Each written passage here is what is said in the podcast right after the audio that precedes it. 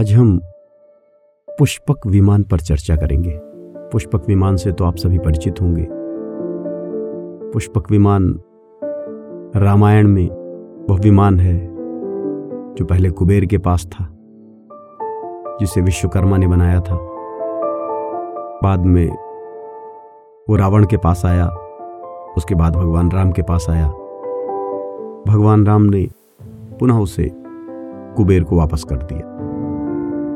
इस विमान के बारे में शायद एक चीज़ आप लोगों ने सुनी होगी, एक बात सुनी होगी, कि यह मन की गति से चलता था।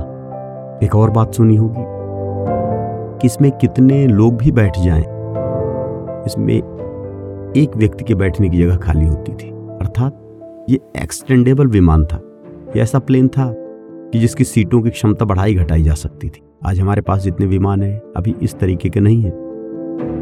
हो सकता है भविष्य में बन जाए या हम ये सोच लेंगे हाँ भाई कुछ सीटें हम बढ़ा घटा सकते हैं इसमें बड़े विमान छोटे विमान।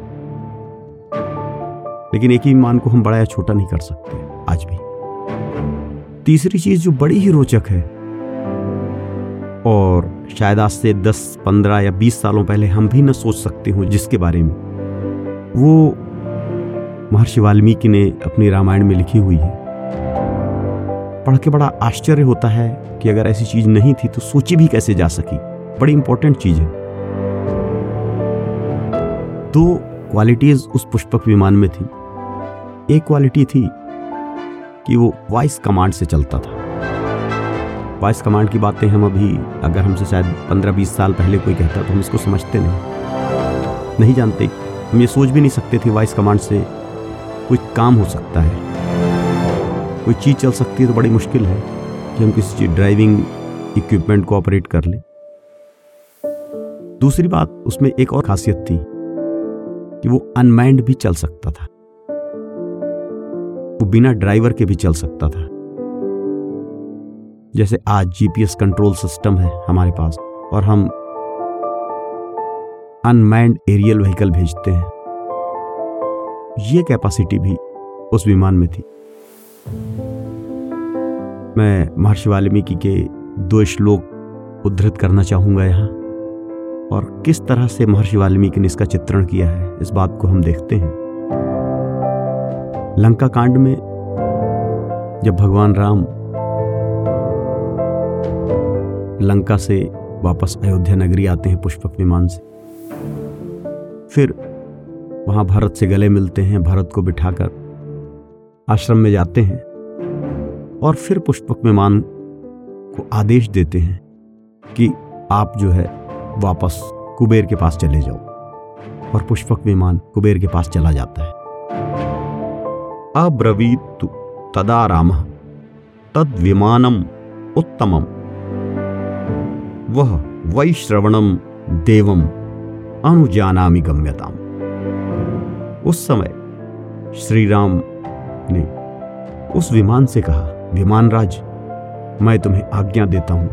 तुम यहाँ से देव प्रवर कुबेर के पास चले जाओ और उन्हीं की सवारी में रहो। अब्रवीत मतलब कहा, राम ने उस विमान से, विमानम उत्तमम। यहाँ राम उस विमान को कह रहे हैं कि आप ऐसा करो और उसके बाद क्या कर रहा है विमान? ततो रामा अभ्यनुज्ञातम तत्व मतलब तब। रामा भी अनुज्ञातम राम के द्वारा आज्ञा पाकर तत् विमानम उत्तमम। उस उत्तम विमान ने उत्तराम दिशिम उद्देश्य, उत्तर दिशि, उत्तर दिशा की ओर उद्देश्य करके जगाम धनद आलयम धनद आलयम मतलब कुबेर के पास जगाम यानी चला गया। तो ये हम देखते हैं कि भगवान राम ने वॉइस कमांड से अपने प्लेन को कहा। कि उसे कहा जाना है। कोई भी उसमें पायलट नहीं था। विमान को भी पता है कि उसे कहा जाना है, उसका डेस्टिनेशन क्या है। शायद शायद उसमें डिफ़ॉल्ट में या होम में कुबेर का ही घर फिक्स कर रखा होगा। तो जिस तरह हमारा एक जीपीएस सिस्टम है, पूरे पृथ्वी को हमने कुछ भागों में बांट रखा है, और हर पॉइंट पर हमने एक लॉन्गिट्यूड, लेटीट्यूड फिट कर रखा है और हम आज इस पूरे सिस्टम में किसी भी प्लेन को कहीं भी अनमैंड तरीके से भेज सकते हैं। यह तरीका हमें महर्षि वाल्मीकि की रामायण में दिखता है। बड़ा ही अद्भुत है कि अगर ऐसी कोई चीज़ थी ही नहीं तो सोच कहाँ से आ गई? विमान की सोच तो कोई सोच सकता है, पक्षियों को देखकर किसी ने विमान की कल्पना कर ली लेकिन वॉइस कमांड से चलने वाला विमान, जीपीएस फॉलो करने वाला विमान, ड्राइवरलेस प्लेन इसकी कल्पना कैसे की गई? बड़ा ही चिंतनीय, विचारणीय विषय हरिओम। तत्सव